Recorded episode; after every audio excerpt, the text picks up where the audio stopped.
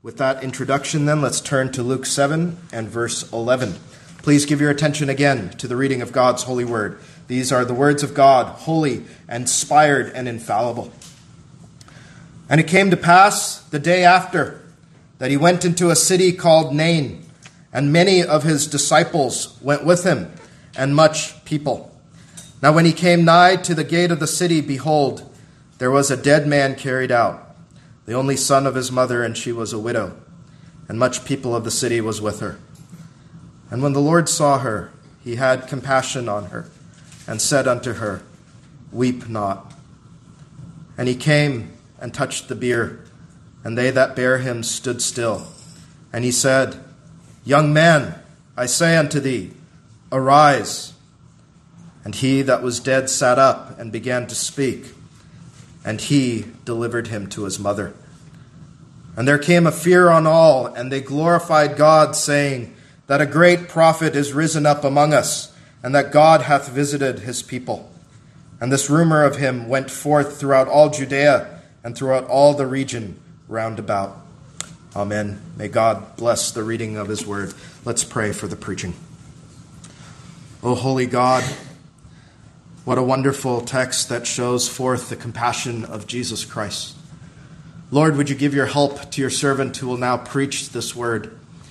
For the depths of your mercy and the depths of your compassion cannot be communicated by a mere human instrument, but requires the very Spirit of the Lord Jesus Christ to testify to it, to touch the hearts here, to convert those who have been hardened against the Lord. So would you work through the minister by your uh, by your Spirit. And may this same Spirit work in every heart that will now hear this word preached. Oh, Father, we pray that Jesus Christ and the esteem of him would increase in this congregation this day. And we pray, Father, that we would glorify him for all of his tender mercies to us. Father, to that end now we pray that you would glorify thy Son, Jesus, that thy Son also may glorify thee. We ask this for Christ's sake and in his name. Amen. The 111th Psalm says this The Lord is gracious and full of compassion. That's a divine truth from the very Word of God. Yet, so often, friends, our, our sinful suspicion is that He is not, especially whenever we mourn, whenever we grieve, we ask, especially as we know more and more of the Lord, it's an odd thing what happens. We ask, how can God, blessed forever, the divine being, really be merciful to me, a sinner? How can the Lord really know what my sorrows are like? He's unable to suffer himself.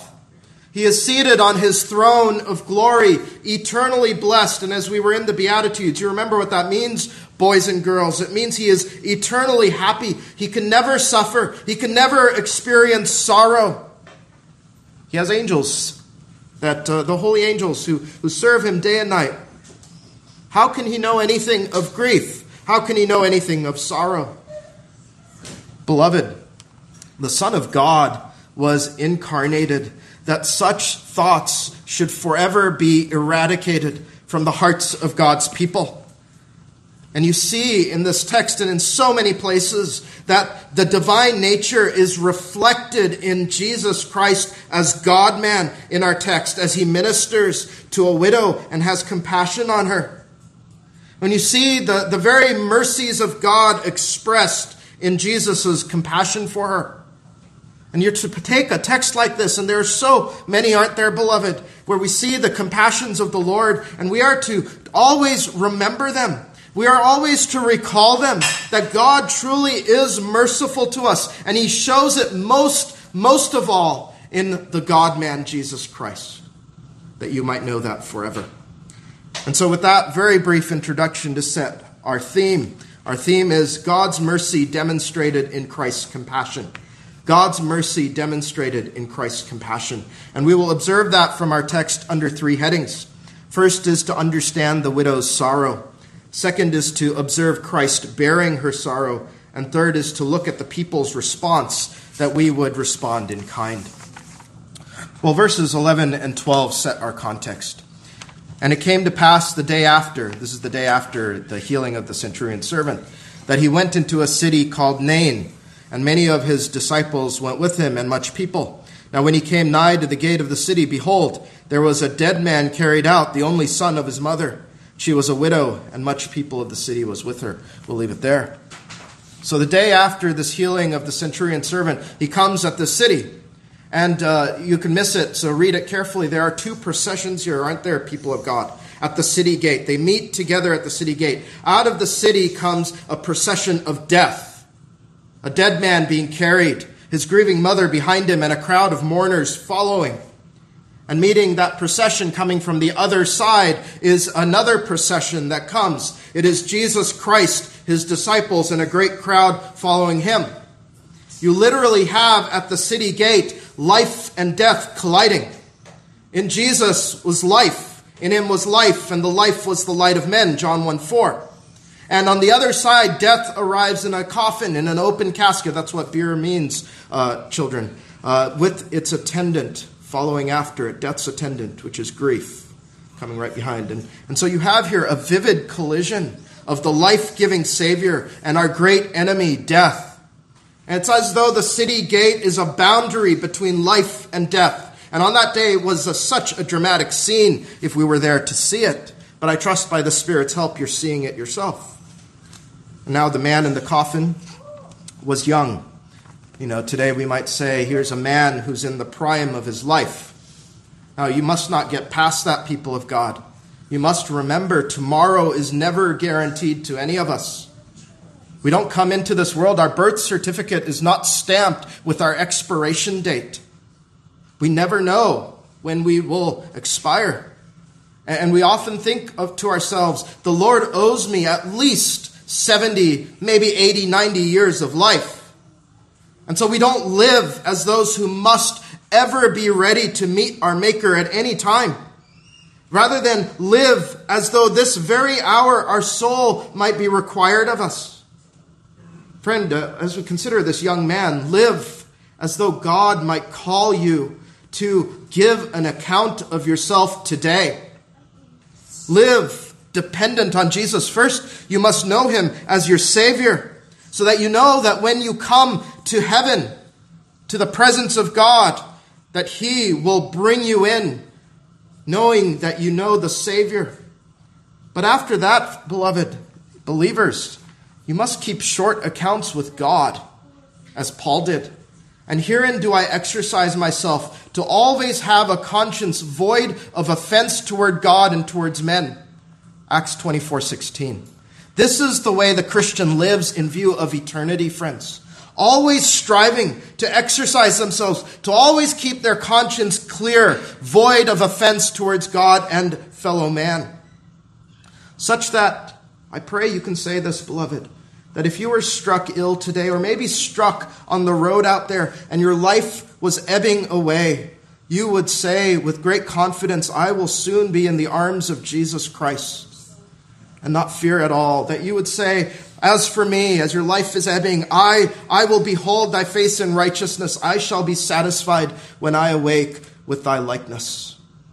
Psalm 17, 15 But that as a bit of an aside, but an important one. Let's now consider his mother, the young man who had passed his mother, and let's understand her great grief. Let's not read over this text too quickly, for the Spirit wants us to meditate on such things. She had lost her husband not too long ago, as you very well know, because her dead son here is called young. She had taken a great blow, beloved. She had lost. You think of what marriage is. She had lost the one that God had made one flesh with her. Married persons, I suspect here, if you've ever thought of this, we dread this kind of sorrow because it will feel as though God has ripped our soul asunder. He does a work in marriage to make us one. And so she had lost her husband, and now added to the blow of losing her husband, another one comes so soon after the loss of her only son. And, and the grief of losing a child in your child's youth is a profound sorrow. You know, even, even in the pagans, right, they say um, no parent should have to bury their child, right? And uh, God willing, I pray that my children will die after me and I will not have to experience that myself. What a great grief this is for any mother, but even more so for one who has lost her husband. This woman had taken two great blows in her life in such a short space of time. Perhaps not even having time to cope with the loss of her husband, and now this on top of it. And in that time, you know this well, there's no financial safety net in the government. Nobody is there to, to care for her unless family takes her in. And so financially now she has no man to care for her. And she is in a very uncertain place for her future. It might have even seen, okay, my husband has died, but I have my son, my only son. He will care for me now. But even that support was ripped away from her. And her position is very precarious and uncertain. And we hear that there is a crowd of mourners that followed her that day. But we know what this is like if we've ever grieved, right? They would soon be gone. And they would go back to their own lives. And boys and girls, what uh, adds to this, in, in those days, mourners were hired for funerals. So not all of these here were friends and family that cared for her. And so after her son was buried, the mourners would go away and she would be left all alone. And so she is a woman full of grief and loss with an uncertain life ahead of her. Now, we receive hard providences like this, and our sinful inclination, believers, is to believe that God is utterly against us. The, the temptation, the sinful temptation comes. Why has the Almighty taken his hand and struck me so severely? Why is the Almighty so unfeeling, so uncaring, and so dispassionate? He has told me that all things work for my good if I love God. But it does not seem that way at all. He seems to only deal very bitterly with me. What did Naomi say when she lost her husband and her sons? Call me not Naomi, call me Mara. Why? For the Almighty hath dealt very bitterly with me. That is what we can sense, and that is what we might feel against our God. Our temptation is to believe that God is against us in our grief. Now, all that said, for the judgment of charity, we don't see that this widow has expressed any bitterness, though she has grief. So the judgment of charity is to believe that her reaction was maybe more like Job's, and this is the way to go, friends. Naked came I out of my mother's womb, and naked shall I return thither. The Lord gave, and the Lord hath taken away.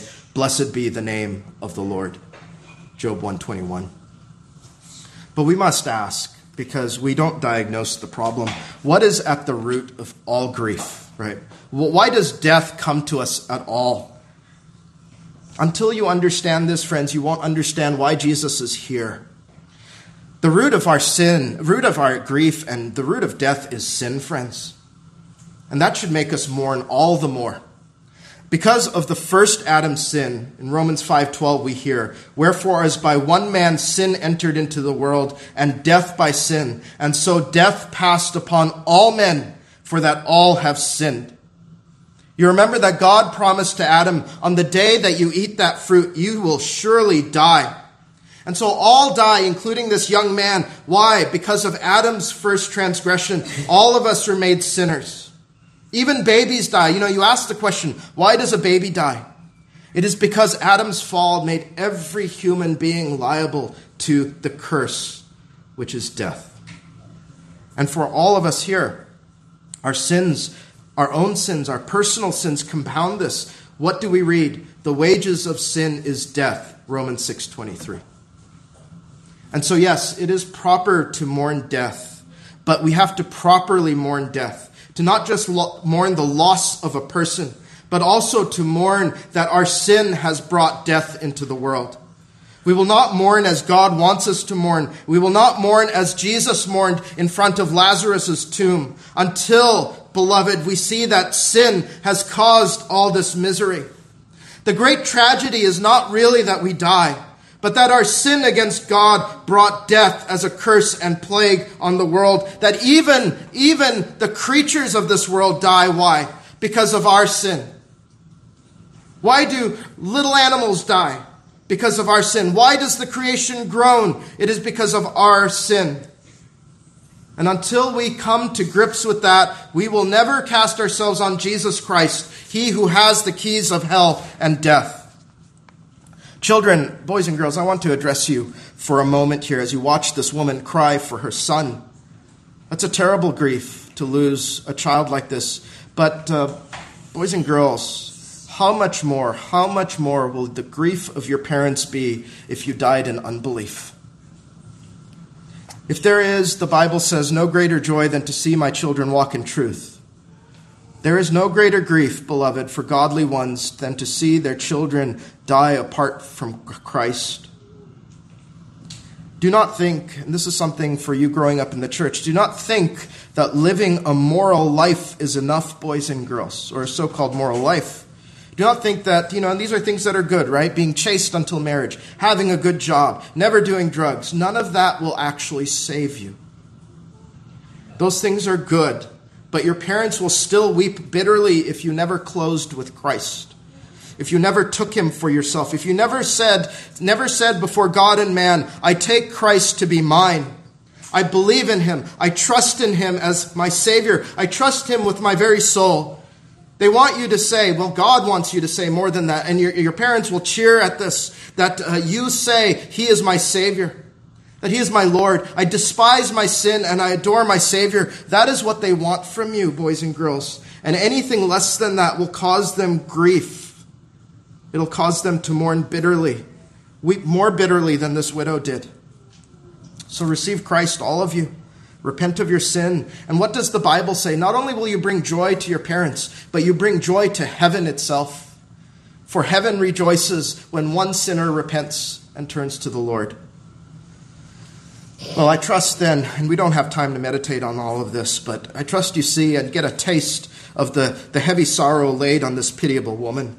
So let's now look to Christ in our second heading, which is Christ bearing her sorrow. Verse 13 captures our Lord's reaction to her. And when the Lord saw her, he had compassion on her and said unto her, Weep not. The Greek root of the word translated compassion sounds like this. It is this splanchnizomai. Splanchnizomai. Uh, and boys and girls, what I want to do there, and I don't usually go into the Greek that much, but what I want you to think on this is this that the sound of a word often reflects its sense. That's why the word feather sounds softer than rock, right? And why cacophony sounds harsher than its antonym, which is harmony, right? There is something of the sound of the word that reflects its root meaning. So if you, you don't need to know what the Greek sense is of splanchnizomai in order to get a sense of the sound here. But listen to the sound of it and think of what it means. It means being deeply moved, being hurt in our bowels, our inmost parts, being moved with pity and mercy over somebody else's plight, especially. And I suspect if, especially, you've been born again, you have felt this for others in their time of need. It's as though your bowels, right? That's why it's translated that way often in the King James. And King James Colossians 3:12, it translates it as bowels of mercy. That's why it feels like even your bowels, maybe your stomach is churning at the sight of something pitiable. And so what we see here is that the Lord's inmost being was moved with compassion for the widow, it's as though his heart and his stomach and his inmost parts were moved when he saw her. How your Savior reveals God to you, who says, In all their afflictions he was afflicted. Isaiah 63 9.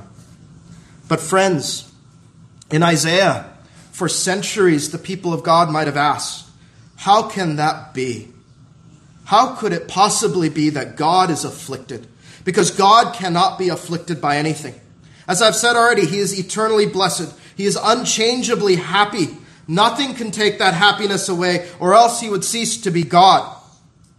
Or maybe they thought, well, maybe this is hyperbole that he was afflicted. Or maybe it's a mere anthropopathism, which means that it is using human passions to communicate some truth about God, that if God could be afflicted, he would be afflicted for us, and communicates how much he cares for us. But really, Isaiah 63 9 is in the fullness of time resolved in Romans 9 5. Concerning the flesh, Christ came, who is God over all, God, uh, who is over all, God blessed forever. Amen. Eternally blessed God, right? God blessed forever in the flesh comes in Jesus Christ to become who? The man of sorrows who is acquainted with what? Grief. Isaiah 53 3. To be our sinless Savior who came to be afflicted not for his afflictions, right, but ours, so that we might understand in all their afflictions he was afflicted. For all of our sinfulness, he was afflicted himself, something God could never do in the divine nature. Ephesians 2 4 says, God is rich in mercy and has a great love for his elect. And what you are seeing in Jesus Christ is divine mercy shining forth through his humanity. God's tender mercies are expressed in Jesus' humanity in a way the divine can never express. You see that in Jesus, right? His humanity weeps for us. His soul and body tremble with compassion for us. And the unity of his person is so great, and I've talked about this many times before, so I'm not going to continue to develop this out in this sermon. But the unity of his person is so great that when Jesus shows forth this movement, this compassion in his bowels, as when Jesus wets his face with his tears at Lazarus' graveside, they are counted as the bowels of God. They are counted as the tears of God. His singular person, the God man, shows divine mercy in humanity in a way divinity never could. And that's why in Hebrews 4:15 it says, "For we have not an high priest which cannot be touched with the feeling of our infirmities." We have a mediator, friends, believer, who feels our infirmities and is touched by them. Which is why in God's infinite wisdom and goodness that we would know more of God, He gave us the God man so that He can show His divine mercy as compassion and be touched by a feeling of our infirmities. Jesus truly reveals and expresses the mercies of God to this widow in a tangible way. This is why he told Philip, and he was grieved. He said, Philip, if you have seen me, you have seen the Father. And you have seen him in a way you would never see otherwise, because as a creature, you need to see me through humanity to understand me. And so, this is the condescension and goodness of God who expresses himself through the humanity of Jesus. So, a God who cannot weep could count Christ's tears as his tears over our misery. So, a God that cannot die would count Christ's death his own for our sake so that in all our afflictions he was afflicted. And the more, beloved, that you know these two natures of Christ and his one singular person as the Son of God, the more you will know God himself. And that is God's intention to know him more through Jesus in a way we finite and mutable creatures could understand. Because as I said in the introduction, our suspicion when it comes to God is always this how can God know? How can a God who never feels grief and in no way suffer understand what I suffer? How can he understand sorrow? But, beloved, look to Jesus, the God man, and banish those thoughts forever. See as well that Jesus is moved by the death of his people. You see it here, you see it with Lazarus too. And when you understand how much he hates sin, and yet at the same time he loves his people, you understand why he weeps. He weeps that his people are sinners and that this death is the just reward for sin. But see, the thing is, as, as we remember things like the 103rd Psalm, he pities us as a father pities his children, doesn't he? Uh, he hates what sin has made of us. He hates sin and the effect of it in his people. Though we deserve it, yes, he comes to us because he loves us and he comes to taste death himself to destroy death's power over his beloved people. You remember that in our series in Hebrews, the second chapter? For as much then as the children are partakers of flesh and blood, he also himself likewise took part of the same, that through death, his death, he might destroy him that had the power of death, that is the devil and deliver them who through fear of death were all their lifetime subject to bondage.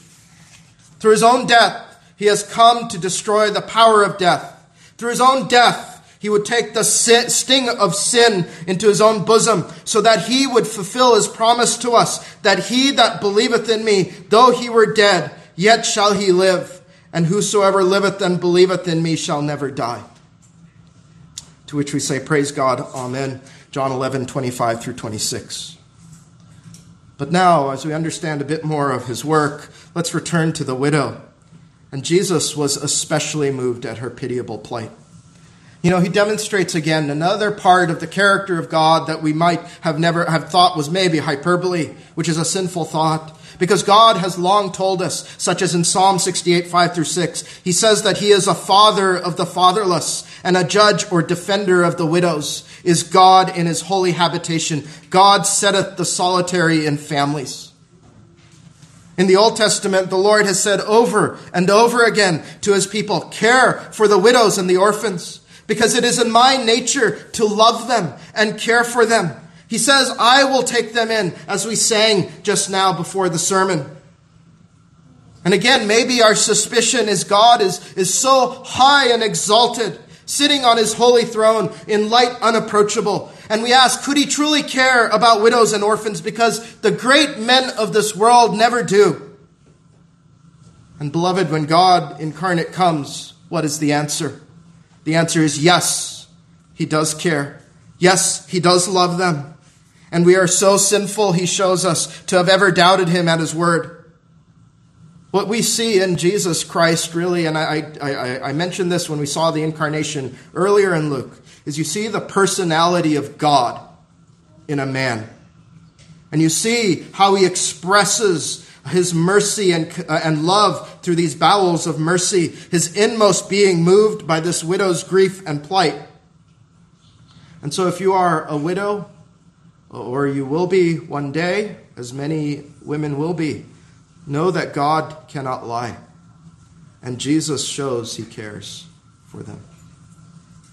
But we can't move past this then without taking that to heart ourselves. What has the Lord said time and time again about widows? Pure religion and undefiled before God and the Father is this to visit the fatherless and widows in what? Their affliction, and to keep himself unspotted from the world. John, John uh, James rather 127.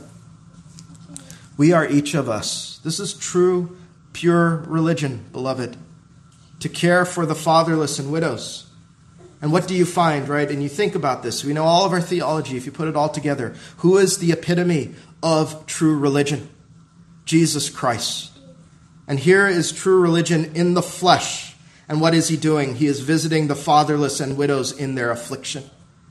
For he himself expresses the will of God. And because he expresses the will of God and embodies true religion, all of us who believe on him are saved as that righteousness comes to us. But being united to him by saving faith, we ourselves must care for widows and orphans. Well, child of God, just a broader thing, and we're going to see this as we continue our time in Luke. Every time Jesus Christ has compassion, take note. And as you do, let each occasion become a token to you of God's truth that though we are sinners, though we deserve nothing but wrath, to his people he is infinitely merciful. Like as a father pitieth his children, so the Lord pitieth them that fear him. For he knoweth our frame. Think of this, right? Think of these truths. You, the, the people of God once sang this without it being a new song as it is to us now. They sang this and they, they were thinking of the divine nature. But now think of the God man as you think of Psalm 103. For he knoweth our frame. He knows what we are, and he knows what we are in Christ. He remembereth that we are dust. As for man, his days are as a grass, as a flower of the field, so he flourisheth. For the wind passeth over it, and it is gone and the place thereof shall it know no more. But the mercy of the Lord is from everlasting to everlasting upon them that fear him, and his righteousness unto children's children. Can we who deserve nothing but God's wrath ask for anything more than that? Than to know God so merciful and so pitiable towards his elect. Now, with all that understanding, then, you understand Jesus' words and works, he tells this widow what? Weep not. weep not. Now, you have to understand what he's saying here. He's not saying chin up, right? He's not saying buck up. God loves you. Why cry, right? You know God loves you. Don't cry. No, his word says Christians do sorrow death, but not as those without hope. 1 Thessalonians 4:13. He tells her weep not why because he is about to wipe her tears away. That's why he says weep not. Friends, what we want to know about our Jesus is he is not only the embodiment of the mercies of God, he is also the embodiment of the power of God that is exercised from mercy. You know, it's a wonderful thing that our Savior is compassionate. But that wouldn't be enough, now would it? It wouldn't be enough. It's not enough that he is a sympathetic ear. We need more than that. We need divine power to deal with what we deal with, especially our sinfulness. But he shows us here that his feeling of our infirmities is not just feeling, right? It's not just feeling, it causes him to arise for our sakes and exercise his almighty power for us. Verse 14 He came and touched the bier, and they that bare him stood still. What a wonderful text that is. He comes to touch the coffin. Now, he doesn't touch the body, he touches the coffin, so the ceremonial law of Numbers 19 against touching a corpse does not apply. He touches the coffin not because he needs to touch it to do the miracle. We saw that with the centurion servant. He can do his miracles at a distance. No, he touches it. Why? To arrest those who were carrying it. When he touches it, it says, They that bear him stood still. You almost, I was thinking of this. It's almost like you remember Psalm 46, verse 10, right? Be still and know that I am God. And that's what you're about to see. What, Because what truly happens next fills everyone with fear and the glory of God. He gave a word to a dead man Young man, I say unto thee, arise. And straightway he that was dead sat up and began to speak. And this distinguishes Jesus from all the prophets of old. He does not pray to God that God would raise this man. He doesn't do anything but exercise his own authority and power. And the very power that created the cosmos with the word of power is exercised in Jesus to bring the dead to life. And you see that same power in John 11 43 when he tells Lazarus what? Lazarus, come forth. He gives the dead a command. And this is what is astonishing. He is speaking to deaf ears. These ears cannot hear anything. And he gives them life that they would obey his word. And that is astonishing power that is found in the God man. And so we find that this theme that has been woven from the end of uh, Luke chapter 6, when we saw the Sermon on the Plain, where he said uh, of his lordship, uh, Why call ye me Lord, Lord, and do not the things I say? That is then taken into the first part of Luke 7, where we see the authority of Jesus acknowledged by the centurion, now comes to its fruition here, where we see that this man has power even over death. He says, Come to a dead body, and even the dead bodies come to him. And what we must remember before we move on from this is that all men are dead spiritually. All men are dead spiritually, dead in our trespasses and sins, Ephesians 2 1. And so all of us need not just to be raised on the last day bodily, but we all of us in this life need to be raised spiritually. Because we're all dead to God. And, and we are all great sinners who hate his voice. But God who is rich in mercy, for his great love wherewith he loved us, even when we were dead in sins, what? Hath quickened or given us life together with Christ. Ephesians 2 4 through 5. This is what the gospel does.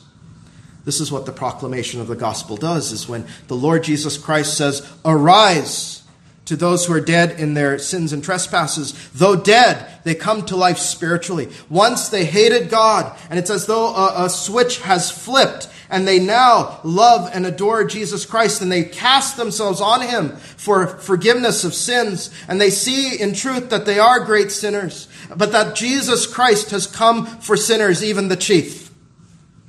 And in a word, they are taken from death to life.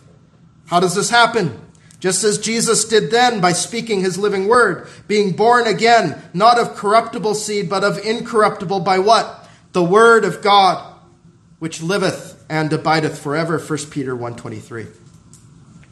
I'm uh, not in the habit of speaking of, of my testimony, but I was just thinking about this and how vivid it was for me. And now everyone's conversion is different. And, and young boys and girls, uh, you have grown up in the church and you, you likely don't even know the day you were converted. Maybe you were converted uh, when you were in the womb, as John the Baptist is, and we'll speak of that this afternoon. But I remember one day 13 years ago, uh, as an atheist, sitting in a meeting hall in California, dead in my sins and trespasses, but by the word of Christ's power, I heard of a God who had loved me from before the world began. And he spoke by the scripture, not in these words necessarily, but uh, the sense is the same. He said, Arise, arise, be reconciled to God. And my soul, which was once dead, was given life, and I was raised to newness of life. And I was put to death on that cross. I was crucified with Christ, truly. And my old life was put away. And as the apostle Paul says in Galatians 2:20, and I would say now that the life that I now live, I live by the faith of the Son of God who loved me and gave himself for me. The Bible says this grace is irresistible. Just as it was for this dead man in the casket. He could not argue with the Lord. There was nothing he could do but respond to God in Jesus Christ, who said, Arise. If you do not yet believe, may this word today cause you to arise from spiritual death. Arise to newness of life from your sins and trespasses. I pray that the Spirit would blow this word upon your soul as he did to those dry bones in Ezekiel 37 and link them to this man. O ye dry bones, hear the word of the Lord. Thus saith the Lord God unto these bones, Behold, I will cause breath to enter into you, and ye shall live. And I will lay sinews upon you and will bring up flesh upon you and cover you with sin and put breath in you that ye shall live and ye shall know that I am the Lord. And that is exactly what happened to this man. He lived. But for all of us who are dead in our sins, we are hearing a call to come to life in Christ this day. Jesus is calling the spiritually dead to live. Hear him and live. Believe on him. Do not perish in eternal death, which is the wages of sin. Hear him and live. And that you would know that Jesus is no charlatan. The gospel shows us this man arises. And he begins to speak before many witnesses, showing you this is no parlor trick. This is no stunt that was coordinated. Jesus, truly, boys and girls, has the power to raise men from death to life. And he immediately began to speak. Now, we don't know, the words are not recorded by Luke. And it was actually kind of interesting. I was thinking of Luke, here's the great physician, right? Or here's the physician testifying of the great physician. He knows when that body is dead. And he knows here, here's a man who has come to life. But anyhow, what were the first words? I don't know. But I think it is suitable that they were praise to our God as the bystanders here glorified God. And that is our proper response if Jesus Christ has, has caused us to come from death to life, if we are born again from above, if we have saving faith. Our proper response, beloved, if we are taken from death to life, is eternal praise to God. And just consider the grace of the Lord in his very next action. And uh, we read things too quickly. I've been convicted of that. Verse 15 says, and he, that is Jesus, delivered him to his mother. The sense of the Greek word delivered is that of giving a gift. This is grace, undeserved grace. And that's what the compassion and works of the Lord are to all of us. It is mere grace, a gift, unearned, undeserved. The widow had nothing to give Jesus. He gives her an unmerited gift of her son returned to her. And that is what our salvation and our eventual resurrection believers is a gift from God to undeserving sinners. Not even her tears earned this gift, it was just mercy alone. He did not, in other words, then do this miracle just to show off, friends. Yes, he manifested his glory and he deserves it, but he truly is showing compassion. He delivered the man to his mother, returning to her what sin and death had taken away, to show us that Scripture is true, that he has borne our sorrows. This is our God, this is our Savior, and this is our Lord. Praise the Lord for it. And for you, believer, then, this text also serves as a token of Christ's promise of a resurrection on the last day. What do we hear of it in 1 Thessalonians 4 16 through 18? For the Lord himself, right? Our Lord Jesus is now in heaven. For the Lord himself shall descend from heaven with a shout. And the Greek there is command. Here is a word of command. With the voice of the archangel and with the trump of God, and the dead in Christ shall rise first. Then we which are alive and remain shall be caught up together with them in the clouds to meet the Lord in the air, and so shall we ever be with the Lord. Wherefore, comfort one another with these words. Our text shows us that Christ has the power to command you out of the grave on the last day. Let us never forget, beloved, because this is unlikely to be the generation where the Lord will return. Let us remember, beloved, that one day we will all be in a coffin. Each and every one of us will be in a coffin one day, our bodies dead and lifeless. If you believe in Jesus, your, yes, your soul, your soul will be in par- the paradise of God as that thief on the cross was, and your soul will rest in the Lord above. But on the last day, believer, your dead body will hear the Lord shout, Arise. And your body will be raised again to immortal life, and your soul will be compelled to join it. And this is what is so beautiful about the resurrection day. We will meet the Lord, body and soul, and we will ever be the Lord's. And what is the use of this doctrine? Comfort one another with these words. In our grief, we remember the resurrection day, especially on the first day of the week when Christ was raised. It was the last time you, when you needed comfort, you've turned to 1 Thessalonians chapter 4 and found comfort there. That one day I will be with the Lord forever, not just my soul, not just my body, but body and soul. I will ever be the Lord's. And you need to remind each other He will tell us to arise, but He will not deliver us to our mother. He will deliver us to our Father in heaven. And we will ever be with Him forever. And our physical mouths on that day will open. And what will we do? Praise unto our God. Worthy is the Lamb to receive glory and honor and praise. Jesus himself would have to die for this, friends, that we would have this blessing. Christ died for our sins according to the Scriptures, and that he was buried, and that he rose again the third day according to the Scriptures, 1 Corinthians 15. He was delivered for our offenses and was raised again for our justification. For if the first Adam brought death, Jesus, the last Adam, brought life Therefore, as by the offense of one judgment came upon all men to condemnation, even so by the righteousness of one the free gift came upon all men unto justification of life. Romans 5 verse 18. And that's the parallel, right? We cry because Adam brought death. We comfort one another because Jesus has brought us eternal life, having to die for it for us in our place. So how can you have this resurrection of life? I'll return back to John 11. Jesus said unto her, I am the resurrection and the life. He that believeth in me, though he were dead, yet shall he live. And whosoever liveth and believeth in me shall never die. What was the very next thing he asked? Believest thou this? Do you believe this? Can each and every one of you say, I believe this? I believe in Jesus Christ, and because of that, I will truly never die. Even the day when my, my breath leaves my body, my soul is united with Christ above. And I truly don't ever die then, though my body re- remains in the grave for a while. Can you say before God as your witness you believe this? You must.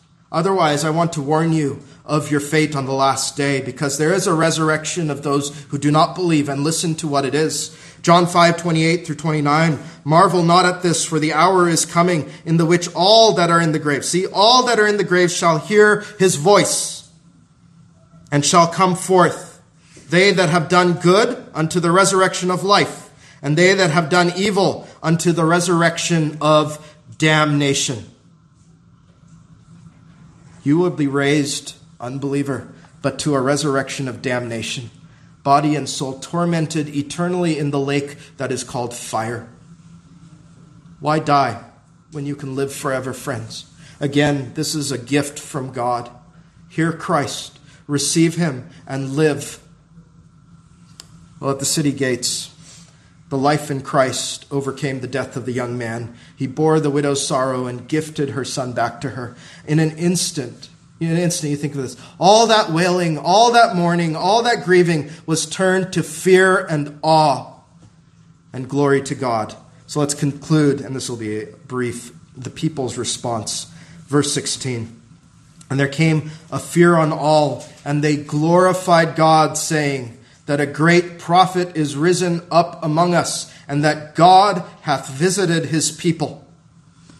Great fear comes on all. This is what happens when God visits us and exercises his power. Reverent fear and glory to God result from it.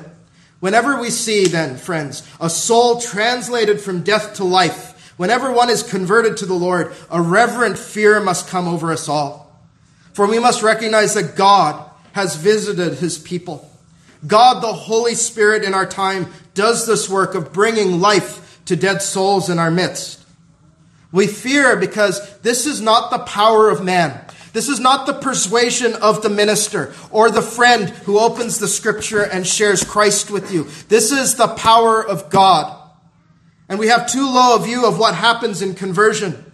Every time we worship, every time we think on the gospel itself, we should have a reverent fear that the resurrection of damnation was my well earned reward, but in Jesus Christ I am given life everlasting.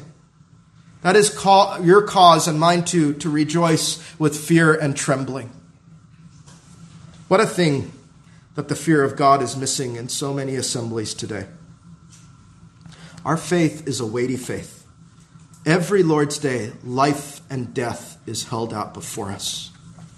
Our faith requires, beloved, it requires the death of the Son of God. These are weighty things. These are things that we tremble at. Our faith is joyful, yes, but it has gravity to it. It deals with the glorious God.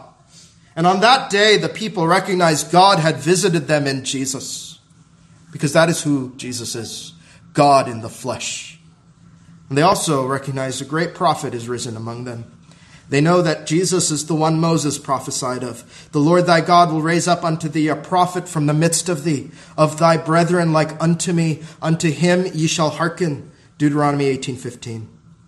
Yes, a prophet, but more, more than a prophet, God has visited us in the flesh. But what is remarkable, right, is this visitation from God, which was prophesied in Deuteronomy 18 and also seen here in the gospel is to recognize that a great prophet has what? Risen from among us or out of our own. That this Jesus, God man, is one of us. To have a fellow feeling of us. That's all throughout our text. I've already covered it. But Hebrews 2.11, for both he that sanctifieth and they who are sanctified are all of one, for which cause he is not ashamed to call them brethren.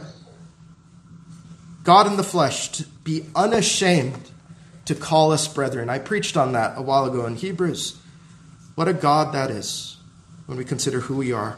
And so we must find reverence and awe for such a God, to give glory to God for coming down in Jesus. Now, time has quickly gone away. So I want to return to the widow's prior sorrow. Her sorrows were ended for this time. Uh, her sorrows had turned to great joy. But let's think on her sorrow once, one more time because maybe the thought of a child passing away earlier in the sermon gripped you with grief. Again, such a grief that I pray I will never experience it myself, though if he does, blessed be the name of the Lord. But many of us, many of the godly, have a, a sense of trepidation and fear, and we think, or maybe we have even lost a child, and we think of this grief. But the Bible says the thought of that grief has a greater purpose, beloved. You're to consider the death of Jesus. And they shall mourn for him as one mourneth what? For his only son. and shall be in bitterness for him as one that is in bitterness for his firstborn. In that day there shall be great mourning in Jerusalem.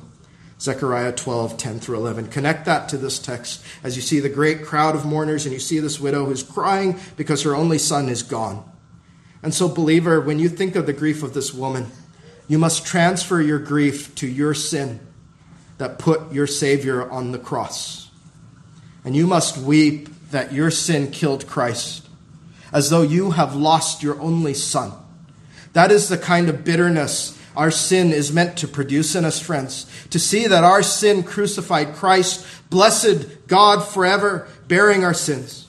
If we would just take the sorrow this woman felt in that procession, if we would feel it over our own sin, how bitter sin would be to us, how little we would play with sin, and how much more we would love Jesus, and how we would glorify God that He gave what? His only begotten Son to die for our sin. And now you know why. Because the Lord is full of tender mercies. And so he has sent the only one who has the power to bear our sin under God's wrath, so that one day he could say to his beloved, Arise, enter into the glory of thy Lord. And so, to behold Jesus, his life, his death, his resurrection, then, beloved, is never to doubt the mercies of God for us even sinners. Believe on him, and you will never die, but you will live forever with the Lord. And praise God for it. Amen.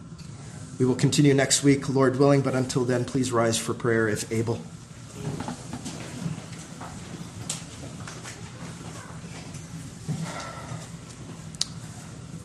Oh, our Father and our God. In the preaching of the word, you have once again set life and death before us. Would you have every soul here choose life, Father? Would you have them choose Christ? They cannot do it themselves, as we have heard from Ezekiel 37, as we have seen. We are outside of Christ as this dead boy on the, the funeral uh, uh, procession, on that, on that bier. Father, we are all like that.